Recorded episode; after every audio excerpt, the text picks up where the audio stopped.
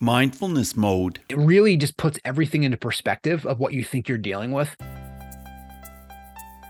Hey, Mindful Tribe, welcome back to the show. Today, I have an entrepreneur with us. He's a very successful businessman, and he's got a number of companies, including a real estate company, a development and construction company, leadership training.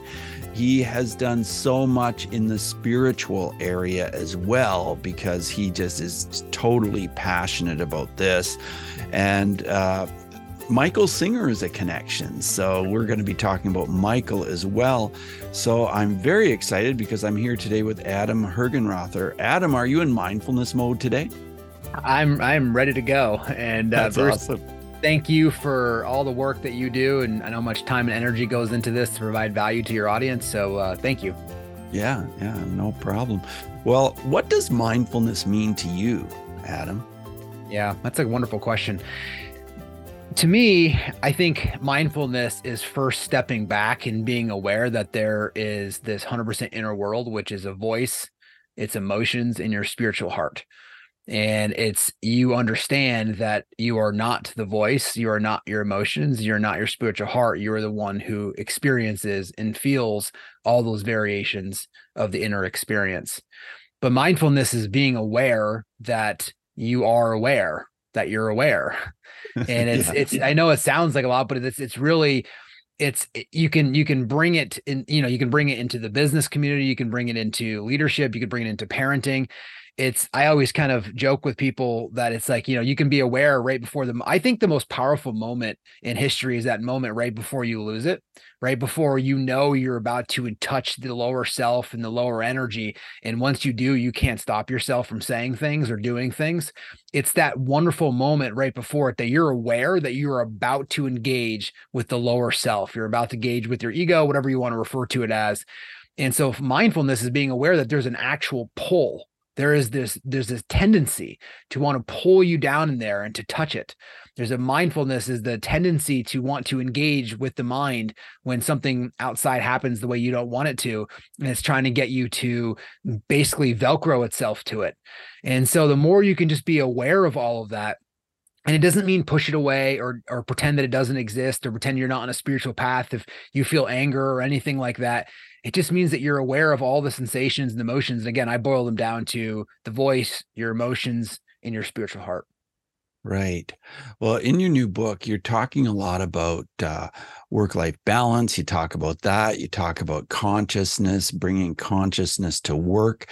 Uh, can you just tell us about conscious leadership? That's where we really need to be in this world of, of business, I think.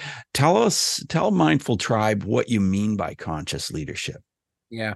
I think, you know, leaders, their work product is decisions, right? That's what I think separates major companies from the ones that are average to mediocre to ex- extreme levels of success is really based on the quality of decision that the leadership makes. And that goes from the ceo all the way down to the leadership that are that are individual rankings and roles that people have. So then i work backwards right? So how do you put yourself in a situation so you can make the highest quality decisions that you can every single day right? Because that's what it is. Is using businesses it's not one moment that all of a sudden changes the trajectory of it it may look like that, but it's really a, a microcosm of individual decisions that guide people to different areas that usually unfold or open a certain door for it. At least that's been my experience in my life. Um, so then I go and say, well, how do you as a leader be the clearest possible that you can, the clearest that you can be so you can make the highest quality decision, right?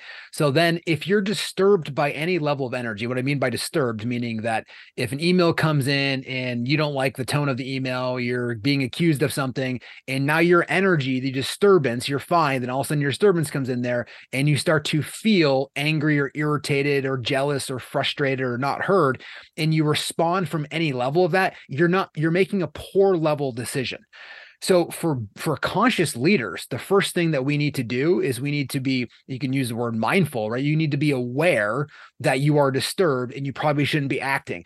I like to think of it um, we'll talk about Michael later, but I always Michael talks about relax, release, and I always put an A in there, which is you relax, you release the energies. First thing you have to do is you have to relax, right?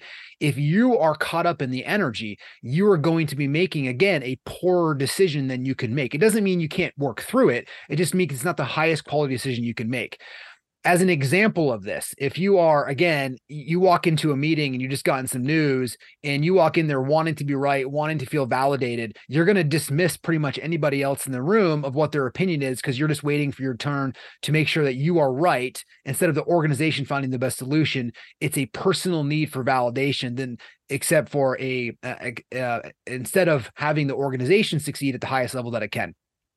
The other thing you can think about this is as a parent. If you can't handle your six year old freaking out in a store, then you are no good to the situation. If you are a doctor and you can't handle the sight of blood, you're no good to the situation. So it's it's really um, and, and I'll tag on the last A for it in a second, but it's really about ha- just being able to handle reality. It's about handling the things that are unfolding in front of you, which happens every single moment. So it's first relax. So you you're when you're relaxing, you're feeling the disturbed energy. Everyone knows what that is. Like you're fine, then all of a sudden you're not fine, right? Like all of a sudden yeah. you've got this whole world of explosions happening. So you start relaxing. You don't relax the energy. You who's back there experiencing it relaxes. Then as you start to release the energy, it's no longer holding on to you. So then as you release it, it can we can put a pin in that, come back to it because it can be a real that's to me, this is the real spiritual growth um, and, and work that happens is being able to release it so it no longer bothers you anymore so that you can be clear. And then the third one is act right? That's what the relax release and then a is for action. Because it you know relax and release or surrender is not a passivity. It's not about not taking action. In fact it's about taking much better action which is why we always put relax release and then lean into it. Take the action. If you still have to fire somebody you fire somebody. If you have to hire somebody you hire them.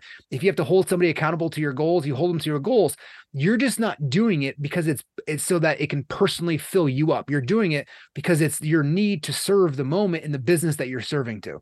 Yeah. Too often that action piece is missing. That's what I found, it's, you know. Mm-hmm. Yeah. We have to take action and we forget that or we yeah. shy away from it. We have fear with so much fear yeah. keeping us from taking the action a lot of the time. Well, your new book, The 200% Life, is fantastic. I've really enjoyed this read. And I, I love the subtitle Your Guide to Spiritual Growth and Business Success Without Meditating on a Mountaintop. Tell us about your meditation practice, Adam. What does that look like? Yeah. Um, well, for me, it's uh, transcendental meditation twice a day. Um, I, you know, I know the 20 minutes is recommended. Sometimes I'll do 30 or 40. I've been on a lot, I've been like many of you, I've been on a lot of different retreats and different things, and I've worked through with masters to kind of help there. Um, but it's funny when I came up with that because for me, you know, if I can take a little backstory, um, I, uh, I grew up um you know kind of always trying to be somebody else uh kind of doing these white lies i ended up gaining like and being becoming like 100 pounds overweight as a freshman in high school and into drugs kind of recreational drugs and really failing classes i was really that role model you wanted your kid to hang out with and one day i i came home and i realized like this is not the life i want to live i didn't say it like that i, I wasn't i can't say it as i can say now I'm not saying it was some spiritual movement. I just literally was like, what am I doing? Right. Like, it was just like, it was like, what the hell are you doing with your life? And so then I, I, got into kind of visualizations at that point early on. I lost 100 pounds, got into sports. So sports is really important to me for youth because it really changed the trajectory of my life. It gave me a whole new orientation in it. Um, and I'm going to fast forward a little bit here, and we can always come back to any of these points. But I um, I got into college, and um, school doesn't come naturally to me, so I worked harder than most people. I bought my first investment property as as a sophomore in college. Um, and I, when I got out of there, I wanted the world to understand how amazing I was. I wanted to feel power, authority, leverage. I actually wanted to prove to my parents. I wanted to prove to like the people around me that this guy in this small town could go out there and be successful. And I've come to define what what people um I, I think when people say, you know, Bruce, go be successful, I think really what they're saying is if you go get enough money, fame, power, or leverage so that you can control the situations that are around you so that when the experience unfolds is an experience that you're looking for so that your inner experience is the experience that you're looking for. That's what I really think when people say go be successful. It's like, oh, you can have the house so the house makes you feel good. Oh, you can have the certain car so that makes you feel good. Or you can have enough leverage so you can do what you want, right? And that'll make you feel good. But and so that's what I went after. I went after that and I had this goal of about $500,000 in income. And when I was 26, almost 10 10 years to the day, I hit this number and I was at a holiday party and I was with my mom, who's the most unassuming individual. She could care less about money. And I go, hey, you know, I made this $500,000 kind of looking for the whole room to stop and basically like praise me. And my mom's like, oh, that's great. Like pass the ketchup. I remember, and in that moment, I remember that like, man, people, people don't care. And then I asked a deeper question later on. I was like, I don't, do I even care? You know, I had this impression that I think a lot of people that like somehow when I got this income number, that there was going to be a tree that gets planted in my backyard, filling me up with peace every moment. Like it was just gonna, I was gonna arrive there. In fact, it just felt worse yeah. that I I had this, and that's that's when I started my meditation practice. Literally like the week later, because I woke up and I was like, well, what's the whole point of life then? I was like, what am I doing with this? If this isn't making me feel my in my inner experience, again, I can't say it the same way I did now, but if this isn't still making me feel worse, I'm becoming more successful. I'm getting more awards. I'm building bigger businesses. And I hadn't even started building really businesses at that point. And I was like, if this isn't going to do it, then what is? And that's when I really oriented my life to this inner, this inner experience, my inner journey. And meditation was the first kind of gateway into spirituality, if you will, for me. Well, when were you first introduced to Michael Singer and his his thoughts of yeah. uh, surrender? Yeah, you know, 2011 or 12 i think whenever the surrender experiment came out yeah. um, somebody sent that over to me um, and i read it and i loved it um, and then i uh, you know i started following michael and and i've had the the he's been an incredible mentor in my life and i've had the privilege of spending a lot of time with Michael personally and and and really helping me out and and so I I am a I'm a big believer of of a lot of the philosophy because he makes room for so much and that's what I love about it is that it's never about telling you what to do or how to do it or how to act it's just giving you the ultimate technique is what I think you are regardless of any situation that you're in and that's what I really tried to do with the 200% life was provide a model or a roadmap for regardless of whatever you're deciding to do it's not up to me. It's not up to Bruce. It's not up to anybody to decide how you live your life or what you do. However, if you want a little bit more inner peace, you want to work in that spiritual path, it provides a roadmap to be able to do that. Well, I'm sure our listeners are wondering, what is this about? This 200%, 200%. Explain this. What is this? Yeah. So for me, and uh, you know, again, when I so I brought you up to that point when I started getting into meditation, um, I remember for for TM, if you've ever done transcendental meditation before, the first experience I had, I was like, whoa, like this is there's this whole like, wait a minute, like I, am not my voice, right? Like what, what what is this? And I just remember having this moment sitting with my instructor, uh, and it really, it, and he's still, I still talk to him to this day. You know, I've 250,000 hours later of meditation, and like I I I I still talk to him. So, anyways, at that point. I started getting lost a little bit. And, and what I mean by that is my businesses were succeeding, you know, this was 11, 12, 13, 2011, 12, and 13 and I um I I was like I I had this idea, Bruce, that being a spiritual person or dedicated to spiritual path means that I somehow sat in the Himalayas, Indian style, next to a fire reciting haikus. And it's not even comfortable to sit Indian style. I never did in like retreats. I always sat in different things. So I was trying, I was like, but isn't that the path supposed to be? And I realized that was just a concept that I put on there. You know, if you talk to Eckhart Tolle, one of the things that he actually says is the number one question he gets, like he goes to Starbucks every morning and people go, Why are you in here? And he's like, I like coffee, right? Like you're not supposed to be drinking wine. He's like, I enjoy drinking wine. So again, I think we have this idea of what spirituality needs to look like. You can't be successful, you can't make money. And so early on in that phase, I got kind of lost in there. And I'm like, I really actually enjoy leadership. I enjoy building companies. I enjoy, you know, the successes and challenges, all the things that a lot of people do, regardless of whatever their their passions or whatever they're doing are. Um, so I, I wanted to really find a model that described how to approach both these things. I started actually teaching about this in 2012. I remember I was teaching about 500 people in a class and I stopped halfway through. And this was after I'd been kind of doing it for a couple years. And I said, does anybody hear that voice inside your head? And I didn't know what my reaction was going to be. And everyone, somebody's like, like slowly raising their hand, and everyone else kind of raised their hand. And we ended up talking about just my experience that I've had. And, and from there, like people started emailing, asking questions. And, and obviously it's a little bit more popular now than it was 12 years ago.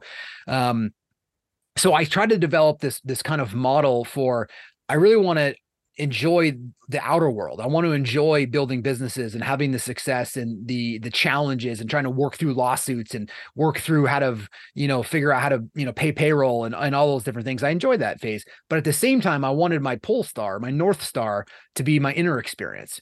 And so I developed this concept called the 200% life, which really to me embodies the philosophy that I bring into everything I do, which is there's a 100% inner world and there's a 100% outer world. It's not one or the other. So the 100% inner world we kind of touched on earlier, which is that there is look, and everybody already knows this, whether you're in psychology or think you're spiritual or not. Can everyone tell a difference between jealousy and irritation?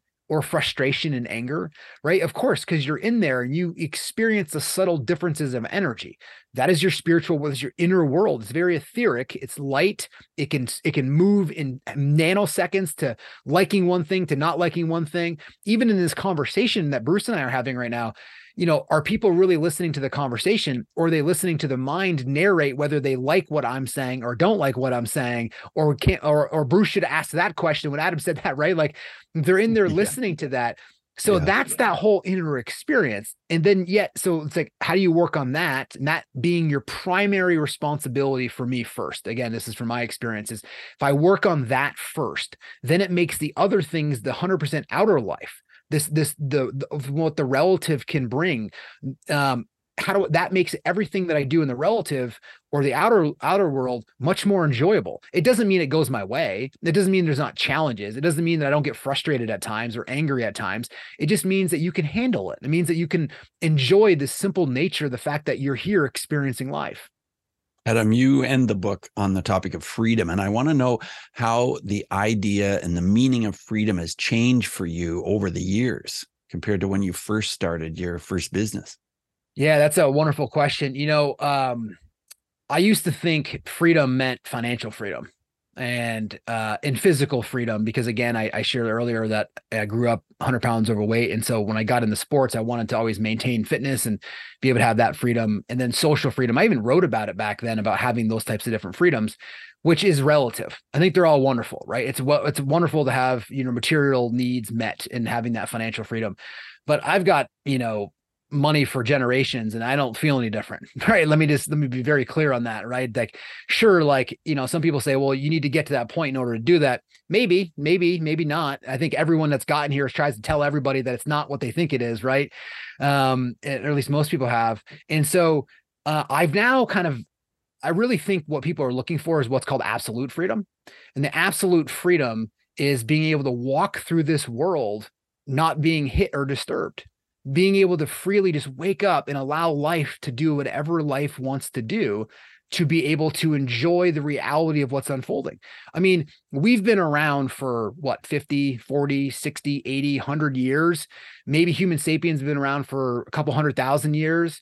The world's been here for 4.5 billion years. It would be like having a 3 million page book, reading one word and being, I know exactly what this book is about right? And that's that's where ego comes in is like it's all about me my or i right?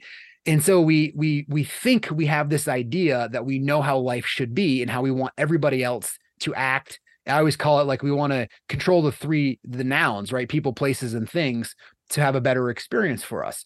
And so this absolute freedom is being able to wake up not nervous not anxious not in a in a not trying to get or take something from things just being able to freely walk through there and there's moments that people have of this, and it's light, it's peaceful. It, again, it doesn't mean that life unfolds the way it is. It doesn't mean there's not challenges. You just don't see them the same way. You just you're able to again. I think all of spirituality really comes down to just being able to handle the situation in front of you, and and that if you can handle a situation in front of you, then if you're disturbed, it's like the Dalai Lama said.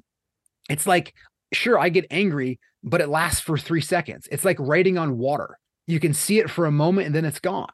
And that's kind of like that whole relax, release, and then act uh, as well too. So that's what I think that freedom that people are really looking for is be able to wake up not feeling this cloak of anxiety or anxiousness that's there. Yeah, I agree with you. I want to talk to you about that B word and your build as having a $1 billion organization. And, you know, you've got some very, very, very successful businesses and you've just been thriving with all that. But that word that starts with B, does that seem to sometimes be a hindrance? Does it seem to sometimes uh, separate you from the people that need to hear your message? Or do you feel it does the opposite? Do you feel it connects you to people more quickly? I think if you were to probably take a uh, cursory view and not know who I am, I mean, I think that could easily separate people. I think people instantly think that somebody who has rich way, which is is far from the case, right? It's it's not that has money is money, joy is joy. That's just the easiest way to be able to say that. Money is money. It's a tool in your life, and it's a wonderful tool. And right now, mechanically, our world operates with it, so we have to understand it. We have to learn it.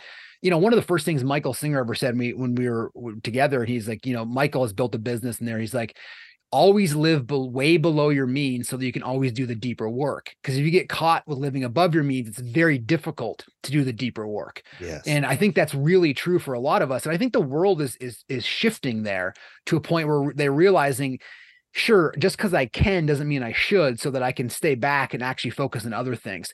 I think if you get to know, if you follow the work that we've done, um, I try to be extremely transparent about anything that happens in my life. And I think that allows, and just to explain to people that I'm just a very ordinary individual, just on my own path. And I happen to to share it. And if people like that, that's wonderful. And I understand that everyone's gonna have a different kind of um, uh you know they they are receptive to different people at different times in their lives and you know I, I, hope the 200% life kind of i always try to like dumb myself down in everything that i do so that people can understand that it's it's it's look the the deep work to i i think what makes actually people a fierce business competitor is that absolute freedom that we just discussed. I think it's like when you become not a taker and you don't need anything from life and you and, and mechanically you're also in the 100% outer world are working through the fact that you live on a budget you work on you stay within your your means of what that is you're you don't look the biggest mistake that i see businesses make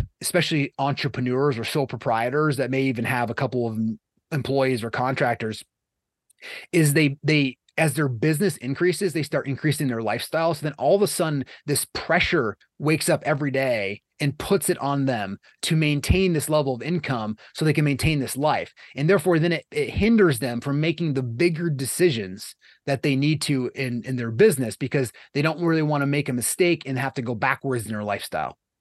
Well, I think the fact that you're such a down to earth person really comes across in your podcast. Your podcast is called The 200% Life with Adam Hergenrother. And, and uh, I just really enjoyed listening to it because you are so real. And when you, you talk about these, these topics, every one of them, you're just upfront and open and willing to talk about. I want to ask you a question, Adam, about bullying. If you ever experienced bullying and if mindfulness maybe would have made a difference to how you dealt with that?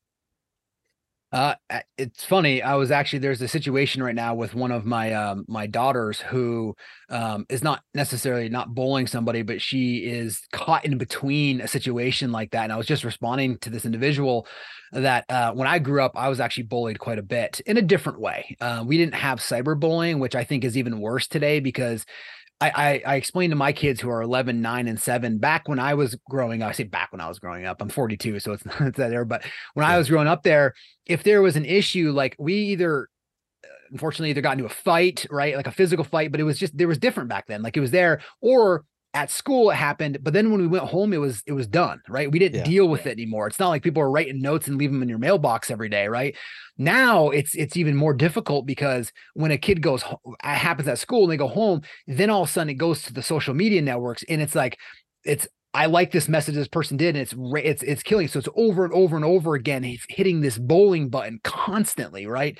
Yeah. Of what it is. Um, and uh, and and and again, growing up overweight and different things, I got made fun of repeatedly, and and and and for what it was. And so uh, I think what mindfulness really can do is, I think it can also give other individuals who are bullying a better chance to equip them with other tools so they don't feel the need to actually bully somebody because they're lost too. People just don't naturally want to bully somebody for any other reason, but they're dealing with some major issues and it's it's far from accurate or right, but that's how they're dealing with it, right? And so it's like that mindfulness will really help that individual give them some space to be able to see some different things and then of course on the other end of that if you're if that's happening to you you get to see that this isn't all that my life is you get to see that the thoughts that are generated from that bullying inside my head are just thoughts. They're not reality of what they are. And so that you don't try to push them away, but it allows you to, again, handle the situation so you can take the best course of action um, and stay as, as, as, as calm and peaceful as you can. I used to, I always, business is nothing but a conduit for personal growth. Life is nothing but a conduit for personal growth. And I always say is, is that business, especially in business, never has the right to dumb up your inner experience. And it doesn't. It just doesn't have the right. Yeah, totally. Uh, one of the things you you really uh, have in common with me is that you love the Tao Te Ching uh, by Lao Tzu. What is it about the Tao Te Ching that you really love and that you hold on to? Well, it's the middle way, right? It's like it's this, it's this, this. Mm-hmm. Everything has its kind of nature, right? And so again, it, it's it's if you get caught in an emotion of anger, it's going to pull you in one direction. And then when you let go of it, it's going to pull you all the way back in a different direction. And so to me, the, the Tao Te Ching is really about handling reality it's about staying in your you want to use the word seat of self right? So it's about staying in this middle not expressing a tremendous amount of energy when you're successful not expressing a tremendous amount of energy when you're having challenges. You're just handling both the situations. So it's not allowing any of the events outside that are not happening to take away your disturbance. And again, that I've seen many business owners have really successful months or quarters or years and go out and make stupid business decisions because they think that money is going to last forever. So it goes both ways. If you make a bunch of money and all of a sudden you're like, it's going to last forever and you start getting this stuff, now all of a sudden when the economy is in a different world, they're going, how do I get out of this? Right. And so it really works both ways. So the Tao Te Ching always reminds me of what's the middle path here? What's the least path of resistance? Which means that I'm I'm releasing and I'm interacting with life. You know, I was explaining yesterday in a call. People talk about leaning in to life. I think it's actually two leans. The first one is leaning away from the emotions on one end or the other, and then leaning leaning away from that and then leaning in to the the situation that's in front of you with a clear stable middle path that allows you to make the best decisions that you can. Right right. In your book 200% life you talk about work life balance and how you know for you you rather think of it as work life presence. Can yeah. you speak to that yeah, I think work work life balance is a myth, um, and I think people that strive for that, it's not bad. I understand the concept of that, of what they're really trying to aim for. I just think a better word for that is just presence, which means there's some times in work that I choose to work 12 hours a day, right? And it's it's I enjoy it. It's just that you can be an artist or whether you're a football player and you choose to work, and you know, have a football game on on Thanksgiving and not be with your family. And so to me is whatever you're choosing to do, or you're you're because everything is a choice, right? If you're choosing to do it, and people say, "Well, my job's not a choice," and you go, "Well, it kind of is," but I get what you're saying. But if you're doing it, then why not be as present as possible in anything that you're doing? I think one of the reasons why people have lost productivity is because when they wake up in their day, they're trying to be half in the work, half into their personal life. Whereas if you can just be present in whatever you're doing fully, it actually gives you the depth of the experience of what you're looking for. So if you're working, put your fullness in the working. And then the minute you're not working, don't think that you need to be working, go put it on exercise or with your kids or with a your partner or whatever that is that you're not, or just yourself or your book just put it on there. So if you think about if you're walking to the bathroom, you shouldn't be thinking about all the things you need to do. You should be present walking to the bathroom.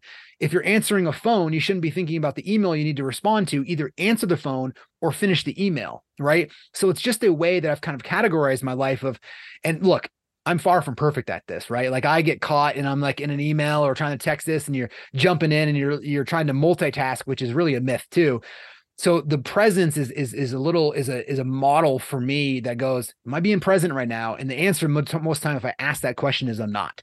And that's when i feel hurried or anxious because i'm trying to get through something just to get to the next day to do it all over again. And so then i go stop pause and just relax release and then what's the action that i need to take well, and that's just the opposite of so many people these days. It's like multitasking, multitasking. I have to do this and do that and think about this while I'm walking here and doing this. And and uh, so I agree with you. Yeah, we we just need to focus on one thing and be there with that one thing. That's yeah. exactly right. Yeah, so true. I want to go back to Michael Singer and ask you about the first time you met him. Did you go to a retreat there or where did you meet him?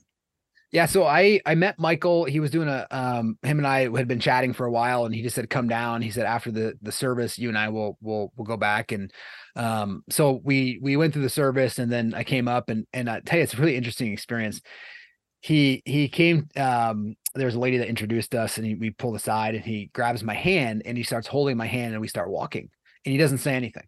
And I'm holding his hand and we're walking. We're talking like 4 minutes goes by and for the first like three minutes, I was pretty good. And then all of a sudden, I'm like, okay, like, should I say something? Like, then all of a sudden, like, all the thoughts started going in there. Yeah. He would have been comfortable, honestly, probably just like holding hands and walking the entire. Um, but at this point, my ego or whatever it is that was there was was definitely starting to get a little disturbed. So I was like, so right. um, and then we ended up going back to his house and we spent the afternoon together and uh, and we just had a lot of really wonderful talks. But you know, the the thing that I share with him, uh, I share about Michael, and especially the first time meeting him, you know, it, the best way to describe it, it's such a, I think it's sometimes a poor description, but people get the point. It's almost like having your favorite dog. And what I mean by that is there's zero judgment, there's no ego, and it's just full of like love and joy for you. Just like your dog would be no matter what you're wearing what you look like how you're acting how your mood is they just show up with full presence and full energy. And that's what you could you can clearly feel that uh, when you get close to him. Uh, that's cool. Have you gotten into any silent retreats? I have um i've not the the length that most people do. But um, on weekend retreats, we've had silent sections of that that have had. So I haven't done it for more than like um, hours at a time. Um, so I haven't done like a long extended one. Um, I don't know. I, have never really, I never had. I've always, those have always, ours have always been like meditative retreats, and then with some discussion afterwards, but a lot of silence in between. Right. Right. Well, I know that uh, you've often asked the question, is that all there is? And so when you work with people and help other business people, how do you help them understand that there's so much more to life than having a successful business? Yeah. You know, for me, um, I think m- most people that um, that are successful at any at, at some level uh, start to ask deeper questions of their lives. And I think our job can be to help orient them to ask their own questions because ingesting an answer that you or I give to anybody is is is laziness. And what I mean by that is whether you like anything that we've said or discussed here or in the book, that's great, but really you have to go experience it. And you have to be the one to ask the deeper question, which is how's my inner state? How's my inner peace? How's my inner life doing? Am I anxious? Am I suffering at some level? And if people are really real, the, they're they're like, yes, I walk around with stress. They'll they'll throw that out that word right because it's a little bit safer to say. Work is stressful, parents are stressful, or my kids are stressful right now. Okay, great. Then how do we do some deeper work? And then and then people get caught up with this goal situation and they think goals are the purpose of your life and goals have a beginning and an end but they're not the purpose of your life. The purpose of your life has to be something larger than a goal or larger than and this is my own opinion people have a different one it has to be larger than your family it has to be larger than your business it has to be larger than something that can either go away or not be the way you want it to so for me, I always think of like the mission in my life is to raise the moment that's in front of me so the moment is better off for having passed by me. And so for again, regardless of the situation that's happening externally, because you could, God forbid, lose a kid, you could get divorced, you could your business could go bankrupt. And if that was the purpose of your life, then you're going to really suffer instead of just being able to deal with the challenges that are in front of you. And so um so for me, I always kind of I always go back to the grounding question, which is how do you want to feel today? Right? How do you want to feel today? Because I don't know about you, but every time I've solved the problem and thought it was going to be over, how long did that really last for? A day, right? Maybe two days, maybe a week. Yeah. Or what about every luxury item that you ever wanted in your entire life? Once you got it, was it over? Did you want, did you never want another luxury item? And by the way, is that luxury item that you ever want that you wanted a luxury item still? And most people are like, no, it's not. It's just no longer. You know, there's a powerful uh, in in economics they teach you a powerful spiritual lesson which is the law of diminishing returns. And it's very deep because the law of diminishing returns basically says the more you have something the less you want it. And that's why the ego or the personal mind can never be satisfied.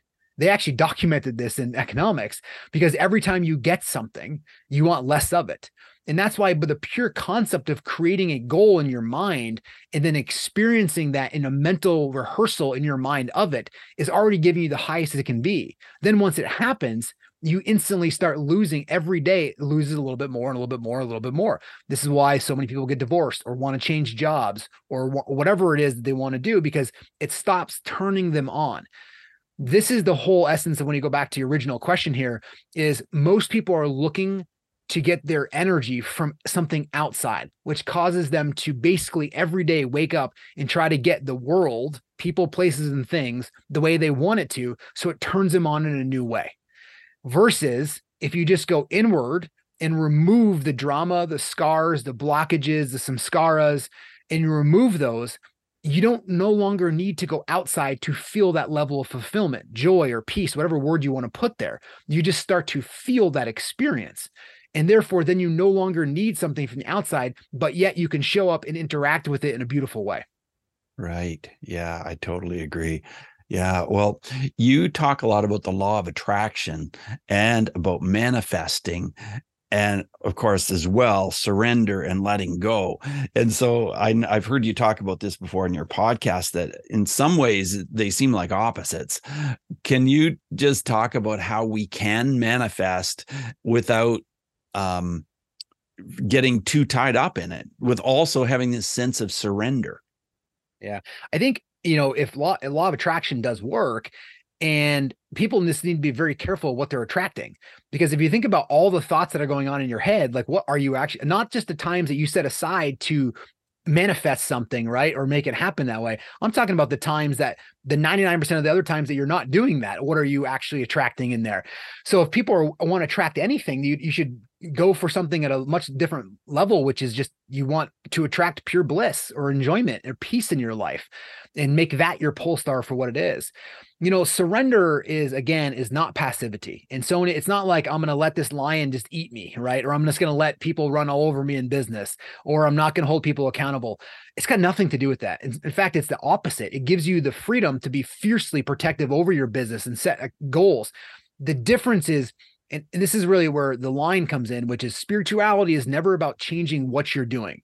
It's about changing the part of you that is interacting with what you're doing.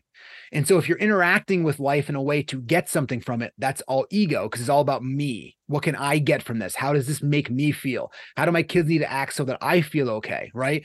Whereas if you can, if you interact with life from a clear sense of trying to raise the moment up, you're not tied to it in that way and so you you literally allow yourself to create goals. You can set your vision. You can set financial goals. You can set you want to buy a plane. Fine. Just go play if you want to just go live in the woods. By the way that and i i love getting in fun debates over this with people but I understand mechanically there might be some differences here, but the reality is, is somebody that says to me, like, I'm gonna go sell all my stuff and go live in the woods it's the same thought pattern that somebody says, I'm going to go get a bunch of stuff and buy a helicopter. It's still a thought that you're following, right? And yeah. so neither one of them, suppression or going after things, works either. And so just because you're like, oh, I'm going to go show the world that I don't need many things, right? I'm going to go simplify my life look, if you're simplifying your life because it's a natural shedding of your skin, that's wonderful. If you're simplifying your life because you're mechanically trying to get more aligned with your spending, that's wonderful. But if you're doing it so you can then show other people or try to prove to other people that look at the life that I'm living, I'm a minimalist, that's the same thing as somebody else going and buying a plane so they can show everybody that they have a plane. I know people that are very well deeply rooted in spirituality who have planes, right? But they don't ever tell anybody. They don't show it on Instagram. They're not, you know, so and then I also know people that have like Michael by the way who has who who he's got a camper stove in his house and the guy is worth a tremendous amount of money and that's a public thing right you can go you can see he sold his companies and so it's it's not one or the other and that's yeah. where people get so lost in this concept of thinking that, oh no, if I want to be spiritual, I can't have this or I can't have success or different things. Just that's a concept and that's a thought that you're following. Yeah, yeah, so true. I know you spend a lot of time in the Vermont mountains. Tell us about the mindfulness of that. Do you ski? Do you hike? Tell us how much you enjoy that space. Yeah, thank you. Um, I'm very blessed to be where I, li- I live in Stowe, Vermont. So I live literally on a mountain. I'm like eight minutes from Mount Mansfield. So I I skin which is I don't know if you're familiar with skinning. It's basically you climb up the mountain and with a skin on and a ski on, and then you turn your binding around and you ski down every single day that we have winter. Uh, last year I skinned like 400,000 vertical feet uh, over wow. 220 days. Like this morning, I, you know, 550 yesterday at 430 in the morning, we got snow. I was up there. I did two laps before seven o'clock. And you're in you're in the elements, right? You're you're in nature, you're in the elements of the wind. It's dark, it's cold, the sunrise comes up, you're on top of a mountain, you're enjoying. for, I mean, it is the it gives me the ability to work deeper on myself because I have that level of peace. My body is more of that blue collar body and it, it loves to be worked for whatever reason, the nature, it loves to be worked.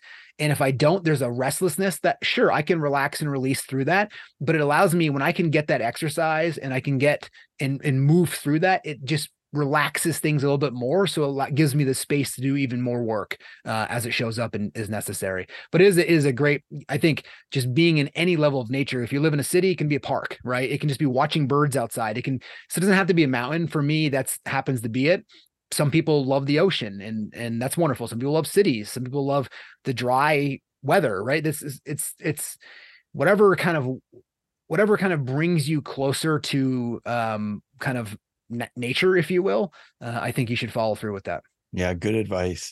As we move forward in the interview, I want to ask you five quick answer questions, Adam. So just 30 second answers are perfect. First one is this Who is one person who has been a really powerful mindfulness influence for you? Michael Singer. Yeah, I figured you'd probably say that. My second question is about emotions. How has mindfulness helped you deal with your emotions differently? I think number one is they the first thing is that they made me aware that I'm not my emotions, and therefore I have the ability to um, either touch them or don't touch them, which gives you um, obviously a lot more clarity in your life. Right. I want to talk about breathing. We haven't touched on this yet. Do you have any thoughts, ideas, suggestions about breathing and how it applies to mindfulness? I love cathartic breathing. Um, I've been a big cathartic. I don't know if you've ever done cathartic breath work before. Yes, I have. Yeah. Wonderful. Uh, yeah. I mean, how wonderful it is to take three deep breaths. You know, that's part of the relax release is and just drop your shoulders. It just releases and and you know the parasympathetic and sympathetic systems that are going through our bodies. If we can reconnect those and align those in a through breath, it's just a. By the way, it's really funny. Breathing is the only thing that can we we can control, and then if we don't want to, it controls itself. It's yeah. autonomous and synonymous. So it's like it's one of the we can't really do that with our heart. Well, at least I I can't. So, but breath work is one of those amazing things that if you st- if you don't want to pay attention to it, it breathes on its own. But yet, if you want to pay attention to it, you can breathe on your own. Yeah. And I know you do Wim Hof breathing as well. Yeah, yeah, I do also. That. Yeah. Yeah. yeah. yeah. Uh, so I know that your book is fantastic. I've really enjoyed reading it. Are there any other books that you would recommend that are related to mindfulness? Yeah, I think the I, would be remiss if I didn't hit Michael's three books, which is the Surrender Experiment, The Untethered Soul, um, and Living Untethered, which is his most recent book.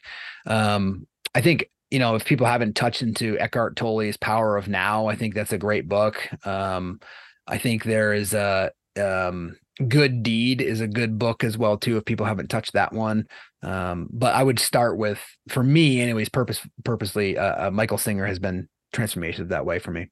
Yeah, yeah, for sure. Any apps that help you at all or that you recommend? Oh, what do I use? I use this um looking at my phone when I do it because I don't want to get it wrong. I use Sleep Pillow.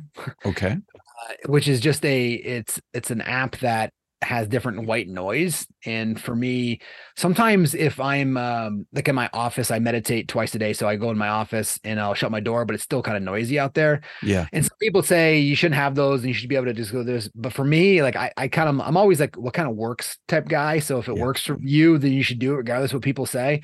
Yeah. so for me sleep pillow putting that on there allows me to go deeper in my meditation if it's noisy around there. I'll put my headsets on like an airplane i'll put them on put sleep pillow on um also sometimes when trouble sleeping i'll put that on as well too. That's one app that i use. Oh you know the other thing that, that i would i should mention is i use evernote but i use it for journaling because that's okay. part of my, my morning process.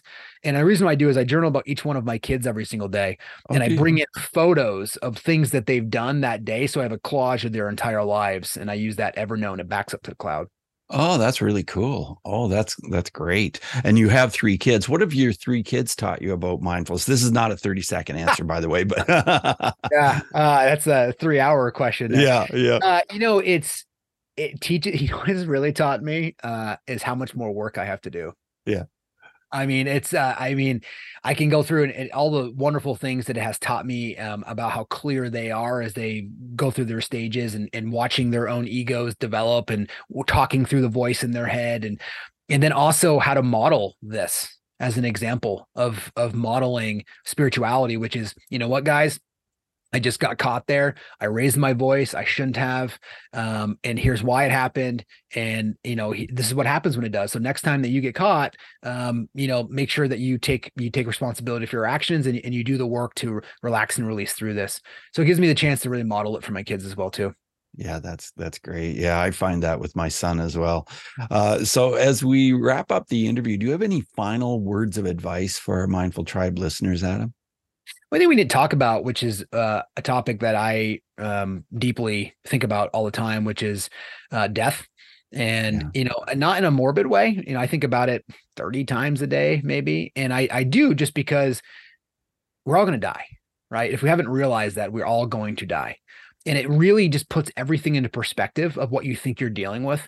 And so, again, it's just a trick for me when I think about that, that we're going to be gone um, there's a beautiful uh, poem that Andrea Gibson has that talks about when the body, when the soul loses its body, what does it miss? And it reminds you the same way, like, is the soul going to miss goosebumps? Is the soul going to miss the the the snow? Is the soul going to miss a hug? Because they can't do that in the same way. And so it just gets you to think about it a little bit differently. Like when you no longer have the human body and you're and you're back to whatever you believe you're back into, what's it going to miss? And then it gives it more perspective on the fact that you do have this human body right now. Enjoy it and, and embrace in the moments of it because it's going to be gone in a flash. Yeah, that's that's great advice. Your website is adamhergenrother.com and there's a lot there. You can go there and you can find the book and learn about Adam and learn a lot more things and and I know you journal and you do a blog and that kind of thing that that people can sign up for. And uh, so thank you so much, Adam, for being on mindfulness mode today. Bruce, thank you so much. I really enjoyed the conversation. Yeah, all the best to you. Bye now. Hey, Mindful Tribe, thanks for listening today to the Mindfulness Mode podcast. Hey, would you do me a favor? Would you go over to Apple and would you leave a comment? Would you subscribe, leave a comment, and uh, just leave a review for the podcast? That would help me so much. All of those reviews really help to boost how many people hear the podcast and how many people benefit from the podcast. So if you would do that, I would be so grateful. And with that, take what we've learned today to reach heights of calm, focus, and happiness. Stay in the mode.